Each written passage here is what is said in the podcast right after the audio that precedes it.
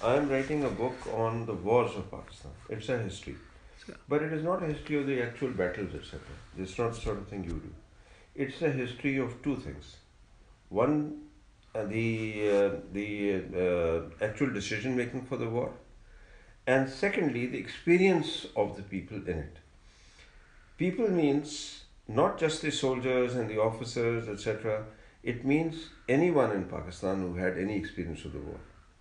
So uh, this is a, uh, you know, people have written about the experience of officers, they've themselves written, but nobody has written about the experience of other people in Pakistan.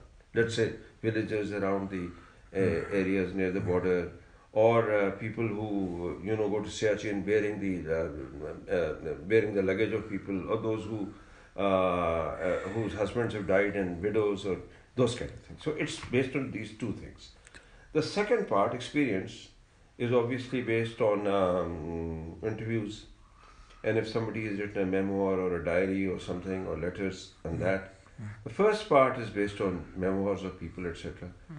Now, what I have come to you for is that you have, I mean, your work I have read, and it's it's painstaking work, and it's laborious research which you've done, etc. But in that, of course, you've done on the actual tactics no. and the actual events which have taken place, the military history. Sir. You're a military historian Sir. of great distinction. But what I have, I am interested now today Sir. is to ask you certain questions about your own experience or experiences about different wars, conflicts, etc. Or if you can tell me about people who would be able to tell me about this. So the, my first question is, have you any experience of any war or conflict? I have uh, taken part uh, indirectly in Afghan civil war. Ah, that's important. Uh, I was handling logistics ah. of uh, some people in Northern Alliance. Okay. And I was based in uh, Moscow. Achha. And uh, trying to collect various items ah. like ammunition and spare parts and various things and during the same time I was also which, which years were these if I may this is this is between uh, 94 and 99 Achha. and they gave me some sort of rank of uh, major general I see. and uh, they were calling Dagger Dagger general Achha. but uh, during the same time, I also looked after some logistics uh, in the war between Armenia and Azerbaijan. Uh-huh. And uh, since I was based in Moscow, hmm. since uh, they had various requirements, hmm. I was helping them also. Hmm. And uh, then uh, in 2000 and uh, between 2009 and 11, I was doing a project in Balochistan so I saw the various you can say counter insurgency operations اور for the Baloch it was sort of you know war of liberation but that is you do subject no they have their own script and Pakistani state has own script and then I was based in Taftan for one year. Uh, I was uh, doing some business of the custom clearing and logistics. So I saw the uh, some you know part of the ongoing war in Iranian Balochistan also. Mm. And then I was based in Afghanistan between uh, continuously I was based between 2004 and uh, 9 mm. without going anywhere. Achha. And then uh, sporadically between you know, you can say about uh, six months in one year, hmm. I was based in Afghanistan between uh, 2009 uh, down to 2014. Achha. And particularly uh, doing projects in Helmand, and Kandahar and Nimroz and Farah, hmm. where I saw the US surge hmm. very closely. Uh, I was also doing some logistics uh, with the main logistics suppliers of US Army and NATO forces. So I saw that also. Hmm. Then in 2000, the most interesting part is in 2006, hmm. I also uh, worked with the Italian uh, army as part of NATO contingent in Afghanistan. and uh, I gave them some insights, and uh, they relied on my assessments. And uh, very interesting part is that you must be knowing a very famous uh, writer and historian and strategist, uh, Ed Luttwak. He was my mentor, and you know he Who, uh, once again, then. Ed Edward Nicolo Luttwak. Acha, He, Edward. he has written some very famous books like uh, Coup d'État, uh, his history of Edward, Edward Nicolo, last name? Luttwak, L U T T W A K. His, his uh, history of Israeli army is very famous, and he is uh, reputed as a great strategic thinker in the West. Hmm. One of his books, uh, Byzantine Strategy, is regarded as a classic. Hmm. His most famous book is Coup d'État. Hmm. He is basically a Romanian uh, Jew who became a free thinker uh, and believer of natural religion. And initially, his family migrated to Italy, and then he finally came to the USA but he was very close to the Italian government. Mm. And interestingly, uh, Chinese government also employed him as an advisor mm. to you know do various restructurings. Mm. And uh, he, he, I regard him as my mentor, and he hooked me up with the Italian uh, contingent in Afghanistan. So that was also a very interesting experience. Okay because uh, you know uh, 2005 6 was a very formative period in um, then i did some work uh, with the mm, uh, there was a Thai- american company doing the restructuring of afghan army. So i was working as a sub subcontractor uh, in the restructuring of the afghan army between 2004 and 2007 then i did a anti narcotic project in Helmand which again was very interesting because uh, I saw uh, how narcotics played a very, Hmm. very complicated role in the Afghan civil war. Hmm. So that was very interesting. Hmm. And uh, I can, you know, answer some questions also about this if you like. Regarding uh, 65 war, I would strongly recommend that you meet Colonel Sami.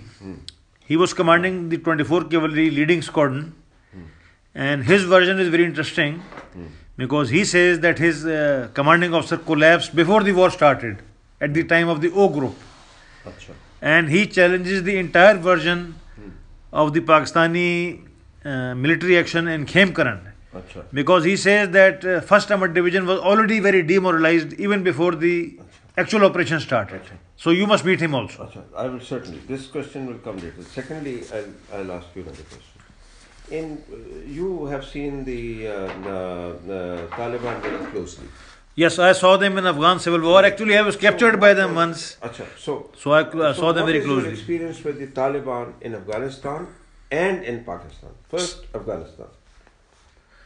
Uh, firstly, uh, I want to start with the premise that, uh, as far as I saw in Afghanistan. Hmm and uh, this is very important as far as I think, hmm.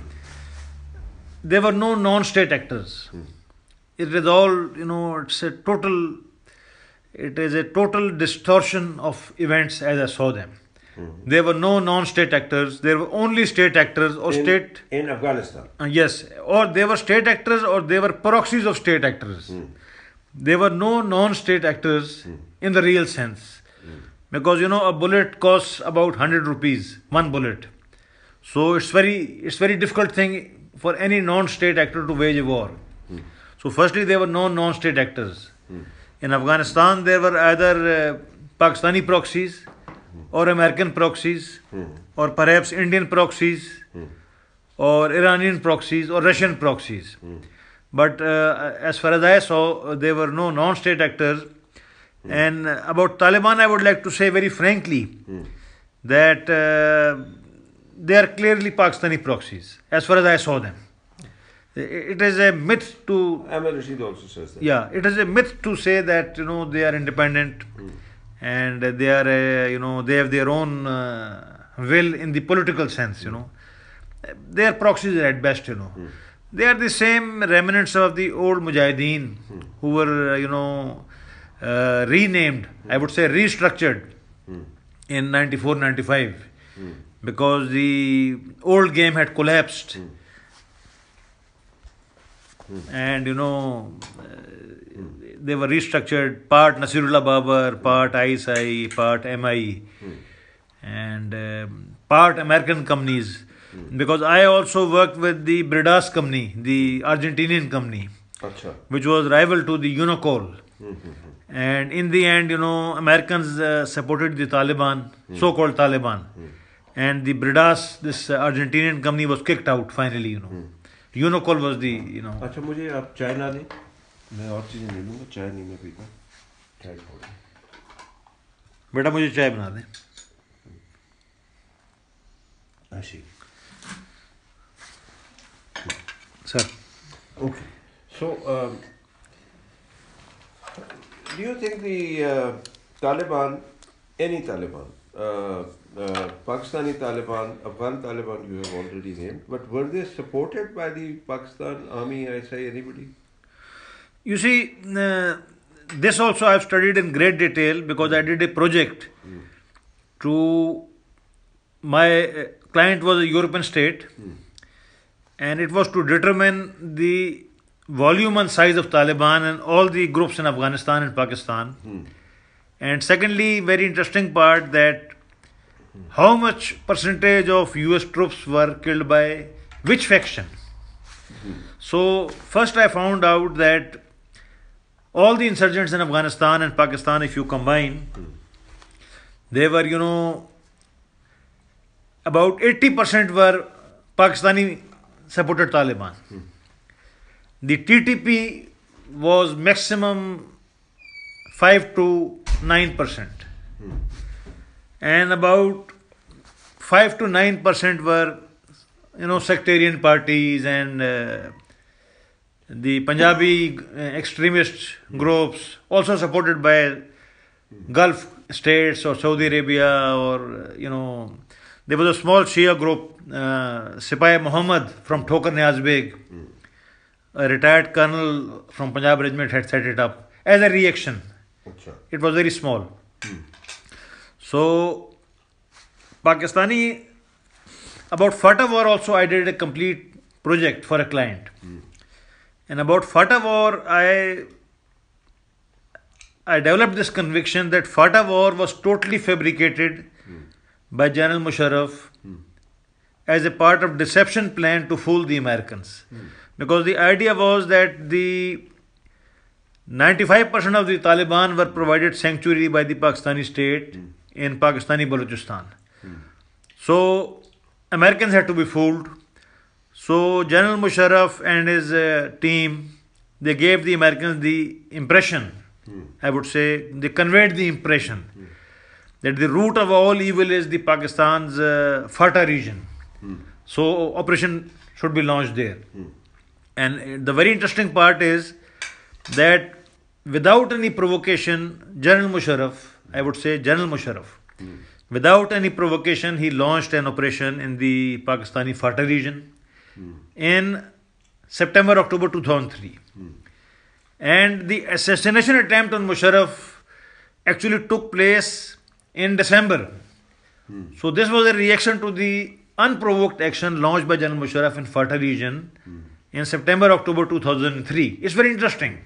Hmm. And then you know a chain of action and reaction developed because because according to the Pashtun tribal uh, custom, hmm. there is a concept of badal, you know, the revenge. So when uh, the Pakistani military attacked unprovoked in hmm. 2003, the tribals struck back. Then the Pakistani military again struck back. Then the tribals again struck back. So these these were a series of actions and reactions, Huh. which continued from 2003 till to date. Hmm. And interestingly, I interviewed General Tariq Khan also, hmm. who uh, at, at one time was a very close friend. Hmm. Now he is not very happy with some of my judgments, but I respect him. You know, everyone has difference of opinion. I interviewed him in 2011 uh, and he told me that as 14 division commander in 2007-8 he could have totally destroyed the Pakistani Taliban who were so weak in strength that in the main battle against Pakistani Taliban, General Tariq Khan's 14th division suffered only four killed. But he said that he was told by General Kayani, General Headquarters, that the Pakistani Taliban must not be finished. So, as far as ISS, assess, General Kayani wanted the coalition support fund badly, and they were milking the American taxpayer 1.5 billion dollar per year. So, by design, the FATA operations were prolonged. And secondly, I did a study. Americans have a website called I Casualty. In I Casualty, every American and coalition force man killed in Afghanistan, his name, unit, age, reason of death is published. So there was no rationale for FATA operation because in the Afghan provinces next to FATA, hmm. Afghan provinces, there were hardly any US casualties. Hmm. So there was no reason for the Pakistan army hmm. to attack FATA. And one psychological bias which I would like to point out here is that General Musharraf had a uh, rivalry and personality clash with General Ali Quli in his, uh, you know, race for the army chief. So I, as far as I understand, he developed a subconscious bias against the Pathans generally. And secondly, in the Pakistani anthropology, you understand uh, sociology and anthropology much better than me. In the Pakistani uh, system of values, the tribal Pathans are regarded as, you know, red Indians or subhumans, that they are Shudras. Hmm. I will give you a small example from my father's experience. Hmm. Uh, my father was commissioned in 1955, hmm. and while he was doing his basic military engineering course at Risalpur, he used to play squash in the evening with the Air Force officers, mostly Air Force officers in Risalpur, in the squash court. They were sharing the squash court. So he used to narrate, my father, that every evening Air Force pilots used to come and they used to say that, you know, we are doing firing practice in North Waziristan. We are authorized to kill anything that moves. And at that time, you know, there were operations against Fakir of Ipi. They were going on. So at that time, my father told me that PF pilots used to boast that North Waziristan is our firing range, hmm. and we can kill anyone. Oh, we can we can shoot down any castle, and we have got complete freedom to fire. I was shocked, you know. So this was the mindset. And tribal Pathans were regarded as, uh, you know, subhumans. A very interesting thing I'll tell you that my close friend Captain Asad Khan from Guides Cavalry, he was adjutant of cadet called Razmak. And he used to hate Catchpole, who, uh, according to legend, is a great man. And he used to hate the tribal Pathans. And he, being a Pathan from Mardan, used to say that they are very treacherous. And you know, they were, uh, it's, it's complicated to understand. Even the Pathans, the settled area Pathans, they regard the tribal area Pathans as inferior or unreliable or, you know, uh, low race. You understand? Uh-huh. So th- this, uh, you know, this mindset I encountered, and I would say with conviction that the entire FATA operation was, you know, unprovoked and fabricated, you know. The motivation was negative. But the problem is that the Pakistani media and the press, they, you know, they took it up as, as a commercial, you know, sort of a venture, and they glorified it as a great war, you know. Whereas, you know, uh, Pakistan needs a Truth and Reconciliation Commission, and, uh, you know, we need to confront this thing, and uh, I would say that totally unprovoked operation. Acha. Sir. One other question is what do you know about the operations of Hafiz Saeed and Masood Azhar? If, if you know it at all. You see, as I already, you know, I've been uh, theorizing and assessing for the last many years, uh, Pakistan has developed a doctrine of brinkmanship. Because, as far as I understand, while I was in the army, uh, during the Soviet Afghan War, the Americans allowed Pakistan to acquire a nuclear device with Chinese help, but Americans overlooked it because in 83 84 the great danger was that Indians could invade Pakistan and neutralize the American base against Soviet Union in Pakistan. So Americans uh, overlooked Pakistan's nuclear program, and President Reagan said that if Pakistan has a nuclear device, even Soviet Union and India both will, you know, think twice before attacking. So at that time, Pakistan developed a doctrine of nuclear brinkmanship. Now, as far as I understand, Pakistani state has been toying with this idea and they have been testing this again and again. As far as I understand, uh, Hafiz Saeed is a clear uh, state proxy because I interviewed my regiment's uh, Colonel Sardar Yahya Findi in detail and I knew Sardar Humayun from 25 Cavalry also uh, quite closely.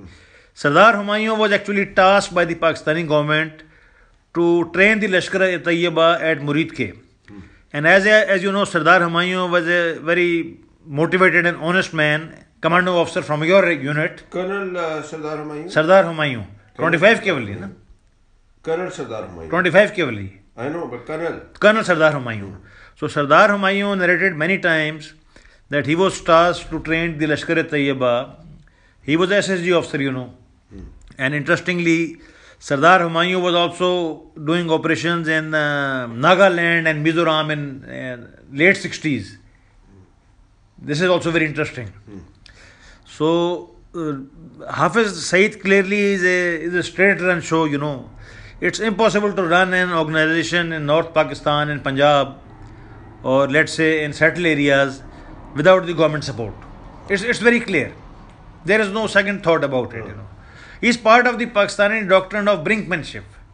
Bombay, I think, was the high point of this doctrine. And uh, actually, many of the wars are linked with the personal motivation. Ah. Like, you know, people are plain ambitious. Hmm. I would say that uh, General Musharraf discontinued the infiltration in Kashmir not because of any idealistic reasons, but because at that time Pakistan was apprehensive that it might be crushed in a, you know, American and Indian pincer, hmm. a sort of a nut crusher hmm. after the 9 11 incident. So General Musharraf made a strategic decision to make peace with India because at that time there was a great fear that Americans and Indians can act together. So now that the fear is over, I, as far as I understand, uh, infiltration has been resumed since uh, 2008-9, and now it has increased. Okay. And and as far as I understand, Indian Army has a very high ratio.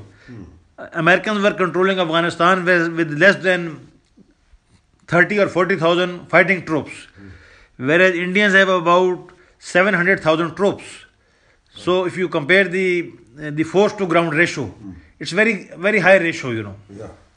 And you know, uh, secondly, the border violations, um, as per various independent observers, I think uh, last year there were 900 border violations from Indian uh, Pakistan side of the J and K border.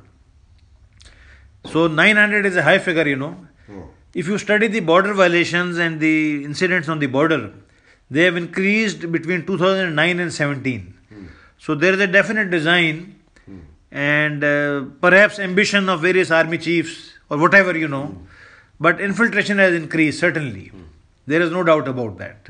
Modi took this uh, this aviation attack and all that was a maybe pre-election game, but definitely infiltration has increased. Definitely, there is no doubt about that. Not that it has succeeded, you know. Uh, strategically, you can't say it has succeeded, but there is a marked increase. Acha. And even if you study the Economist, I think of last year, even the Economist gave figures of 700 or 800 uh, border violations on Pakistan side in Indian Kashmir. Acha. Yeah. But a study can be made. You can, you know, you can always study. Huh. Uh, you haven't talked about Masood Azhar. Masood Azhar was a clear proxy. As far as I saw him, I used to visit Kandahar in uh, 98 99. And uh, at that time I was handling, you know, some sort of logistics for a guy who was supplying fuel and various things to Kandahar. So uh, uh, Masood Azhar was a clear proxy. There is no doubt about it. To think or to say that any person from Punjab or from the settled area can operate on his own is, you know, is, is impossible, practically, you know. Huh. So th- these guys are clear-cut proxies. But uh, you see, you have to understand that uh, their handlers they think that you know this is a just war. Mm. Now we enter the concept of just and unjust war. You know, mm. um, I think American wrote a book also on that, just and unjust war. Unjust.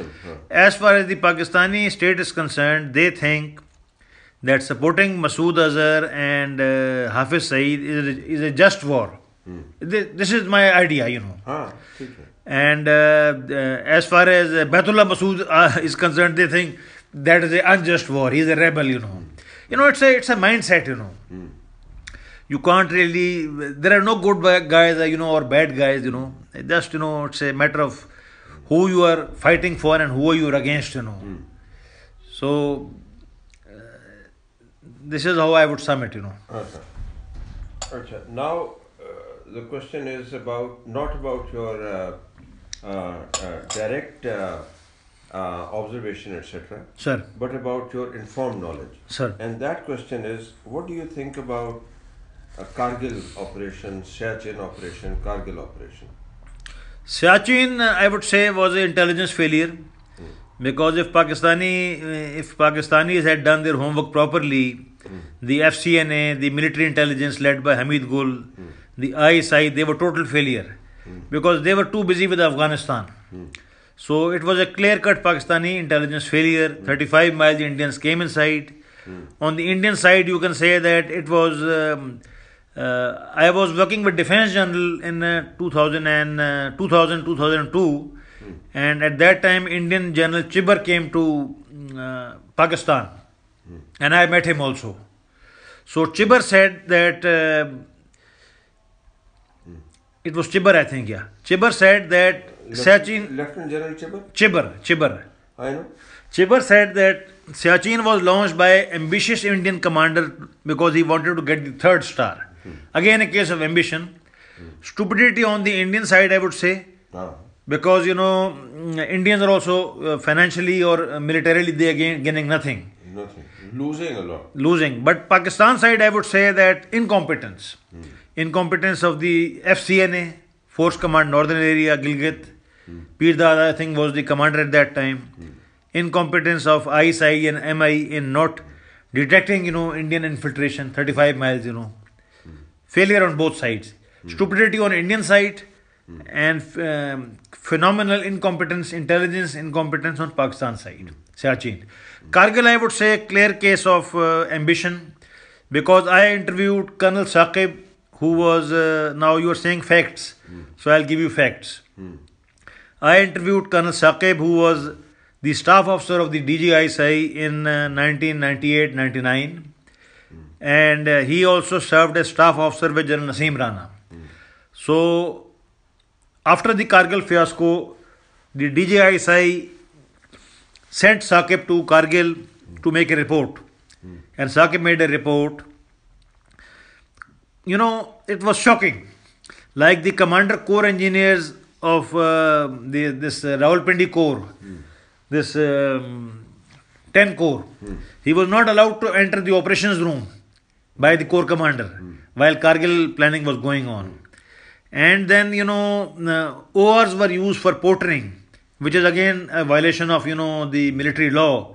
Because uh, for portering, army gets a separate allowance. And many units, fighting units, refused to do portering. So, you know, there was a very interesting incident. General Javed Hassan Khan, the FCNA commander, he held a darbar and he told that mm, the soldiers, it is jihad, you must do portering. And he threw his cap on the ground. He said, if anybody doesn't want to do portering, he should walk over my cap. So half the guys stood and they started walking over the cap, you know. so, you know, Colonel Staff said, sit down, sit down. And, you know, they were so damn ambitious, Javed Hassan and all these uh, Masood uh, Aslam and all that, that after the Kargil operation, which was launched 100% by the army, they recommended that almost 75 to 80% officers should be sent home for cowardice. They made a recommendation to the MS branch, according to Colonel Saqib. And again, according to Colonel Saqib, I was the first one to, you know, uh, publish this on print. My article was published in Nation in 2003, titled Kargil Conspiracy, in which Saqib narrated that uh, General Zulfikar Rana was sent to Moscow and Ukraine to do an inquiry about General Jahangir Karamat's mm. Ukrainian tank deal commission, mm. and he returned with evidence about uh, General Karamat having taken the tanks commission. Mm.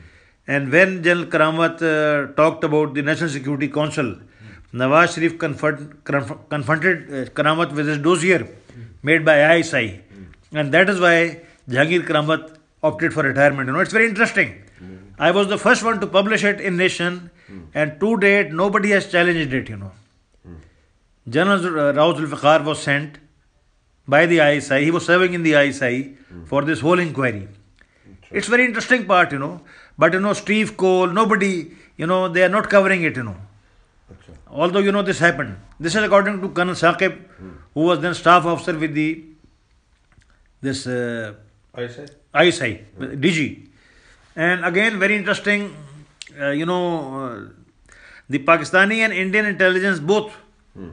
was so effective that Indians, uh, if Indians were planning to launch an attack hmm. in 2001 and 2000, you know, when the Indian army mobilized, hmm. Pakistanis would know. And they would tell the Indians that we know that you are going to launch an attack on this date. So if you do that, you know, we will launch some missiles. Mm. So you better be prepared. so Indians used to calm down, you know, after that. Mm. It's very interesting. Mm. And General Agha Naik, who was my father's uh, student in the Military College of Engineering, he was defense attaché in uh, Delhi. Actually, my uncle was also charged the affairs in Delhi in 77 78. Achha. So Agha Naik narrated that many Indian officers used to come to him with offers that whatever you need, you tell us, you give us a price, and we will we will we'll get you the data. and it's very interesting. Now you know with the um, this uh, present uh, revelation about the retired three-star general Javed Iqbal and Brigadier Rizwan from uh, uh, so that you know a lot of you know information has been going you know out and the even the intelligence services of both India and Pakistan mm. both of them mm are quite, you know, as far as the protection of uh, secrets is concerned, are quite compromised. Uh, no, no, but my basic question is from the military point of view, uh, I'm asking you as a military historian now. Sir. Not as a person who's experienced this yeah. thing, but a military historian. Was this Kargil a, a viable war or was it absolutely wrongly planned and was it not a viable war? No, it was logistically it was total failure. Mm-hmm because I actually interviewed General uh, Imtiaz Waraich, who was uh, commander FCNA in 1979-80. And Imtiaz Waraich was of the opinion that logistically they were total failure. They had not handled the logistics. And strategically, of course, it was again a failure because the whole idea that you know India would you know accept that uh, its line of communication to uh, Ladakh is you know severed was you know a non-starter. At a strategic level, also it was a blunder and failure. And you know, if Pakistanis had to do something, then why not you know demolish the um, Kargil Ladakh road at near Dras and all that with charges, explosives, you know. Why sit on the heights, you know? Because by sitting on heights, they presented the Pakistani troops as sitting ducks to the Indians, you know. Mm. I mean, uh, tactically, even I would say, by occupying the heights, mm. With Indians having better logistics, overwhelming artillery, overwhelming air, you know very well that uh, the Pakistan Air Force refused to participate because the logistics, the attrition rate of the Pakistani Air Force would have been so high that the Pakistani aircrafts would have been unable to function after three or four days. That is why, you know, the Air Chief PQ Mehdi, actually he refused when General Musharraf told him that I want the Air Force. He refused. And that is one of the main reasons why Musharraf became, you know, biased against him. And he was, you know, uh, Musharraf was quite hostile to him, you know, when, I, when he took power, you know. But PQ Mehdi refused because logistically, according to uh, Air Commodore Kaisar Tufail, who is an expert on the uh, air warfare, he says that logistically it was impossible for the Pakistan Air Force to sustain or support the operations in Kargil. Air Commodore? Kaisar Tufail. You can interview him also. He's a he's one of the outstanding officers of the Air Force, uh, not promoted because of being uh, you know uh, blunt and uh, straightforward, and uh, one of the outstanding officers, Air Chief material. And uh, Kaisar Tufail even narrated a very interesting incident that Javed Hassan he was so sensitive and so biased that while he was commanding the National Defense University, hmm. a- an Air Force officer uttered the word Kargil in one of the model discussions. Hmm. And this Air Force officer was sent back to his unit. Hmm. Because during Javed Hassan's time as the commandant of the National Defense University, there was a you know uh, uh, you know unwritten order that the word Kargil will never be mentioned in any model discussion. Just imagine the height of intellectual dishonesty, you know.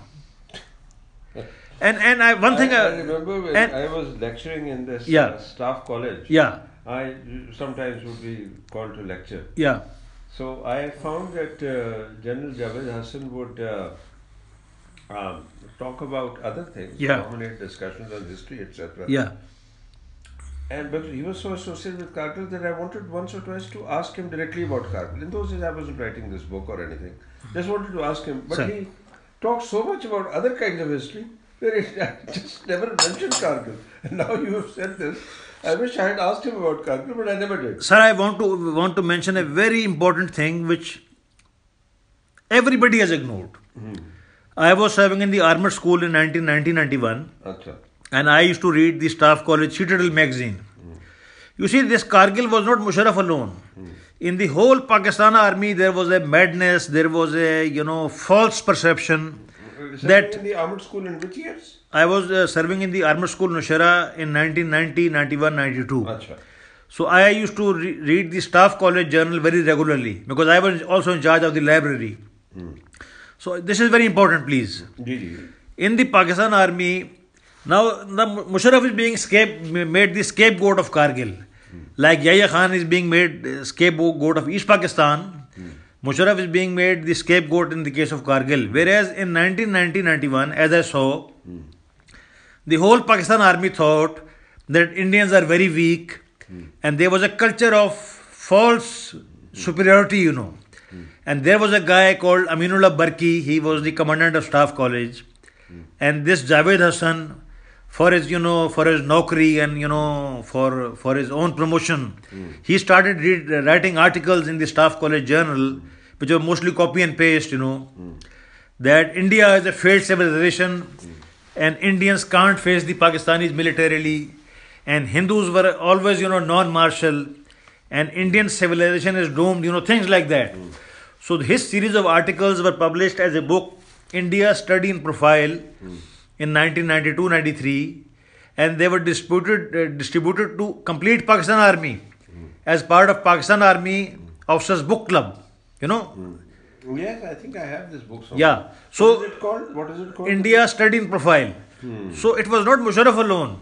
In the whole Pakistan army in during 1990 99 there was a you know false perception that the Indians are non-martial, they are a decadent civilization, and if we do anything you know like Kargil something, hmm. you know they will collapse. You know. Hmm. There was a there was a mask you know misconception. Hmm. Later on, now it is very very convenient and popular to you know make uh, Musharraf the scapegoat. But this was a perception held by the entire Pakistan army, as far as I, I saw, because I was serving till 1994 March, Hmm. and this was my observation from 1989 uh, to 94, five years. Hmm. Actually, I wrote various uh, letters to Command and Staff College uh, journal Citadel, hmm. which were published, in which I challenged uh, Javed Hassan's nonsense that India is a failed civilization and all that. And Javed Hassan even made factual mistakes. Like he made the Mughal Emperor Humayun fight in the second battle of Panipat, whereas Humayun was dead, you know. Things like that, you know. But you know, Javed Hassan became very popular because of this book, India Study in Profile. And I would say that this book played a very important role in its promotion. And people like Aminullah Barki, the Commandant Staff College, they were, you know, in lead in promoting Javed Hassan's ideas. And Aminullah Barki got this book published and distributed to the Pakistan Army, you know, by book club to all the officers, you know. Uh, you know, bunch of nonsense, you know. So there was a mass euphoria and a mass misconception. So this this is very important to note, you know.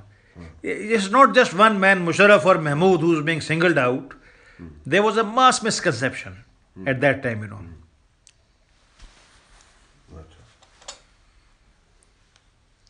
Acha. So, uh, do you think, uh, now this is about the future, do you think that uh, an attack by, let's say, uh, by Hafiz, uh, Hafiz Saeed, Masood Azhar, or at least seen to be by them, perceived to be by them, can lead to real problems between India and Pakistan, including a war? War is out, but uh, I would say that the proxy war would accelerate. Hmm. Uh, as far as the, the strategic trend is going on, the proxy war would accelerate. And India has plenty of places.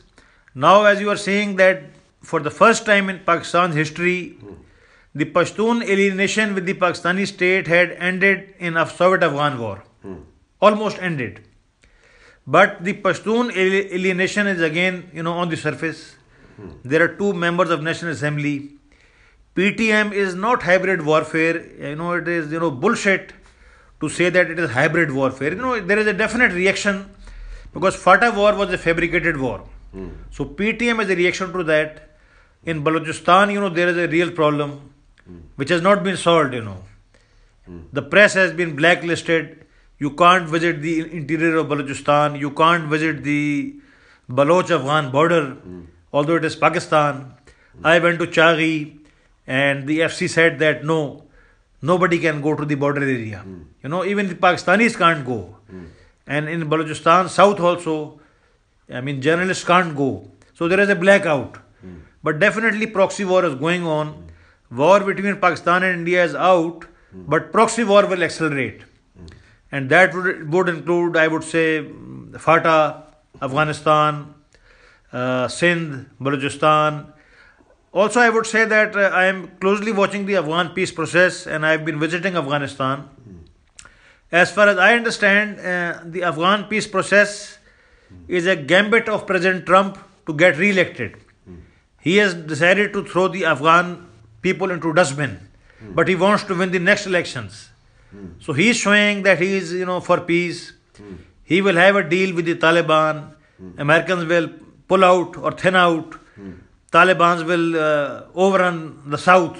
North, they won't be able to overrun because people in the, in the north hate them. And uh, of course, the Northern Alliance is supported by Russians, Iranians, Indians, naturally, because you know of strategic reasons. So uh, this peace process is also a big hoax because President Trump wants to win the next elections. To win that, eh, this is his foreign policy triumph. You know, like like Nixon, he he pursued the Paris peace accords and all that. You know what happened in Vietnam. Nixon's interest was in winning the elections. You know, his uh, interest was not in peace. You know, and Vietnam was abandoned. So as far as I see, uh, Afghanistan has been abandoned, but uh, this will lead to a reaction. A new civil war will start, and again uh, a, a more intense proxy war between India and Pakistan in Afghanistan, which will affect you know the uh, KP province also and Balochistan also. So uh, real war is out. That I would say is uh, Modi's election gamble. But you know, even in India, people don't fa- you know they don't favor a real war. That would be madness. But proxy war would certainly accelerate on both sides. And uh, I would say that uh, even the Americans and the NATO, they would become a party to it because they want to. Already in the U.S. Army War College and the uh, the doctrine, China is regarded as an enemy. So naturally they will contest the CPEC, you know. So that will accelerate, you know, on both sides, you know. American side also, NATO also, and Indians also. Right, uh, this is lovely. Now I'd like to ask you for the favor of the kind of people I should uh, interview. More, you gave some name Yeah, Colonel Sami is to one. be interviewed, and uh, Colonel Sami was leading squadron commander of 20, 24 cavalry in 65 war. one Colonel Sami. 24 cavalry. He is in Lahore then air commander Qaiser Tufail نہیں لاہور میں کیسے کوئی مل جائے گا؟ آئی ول آئی ول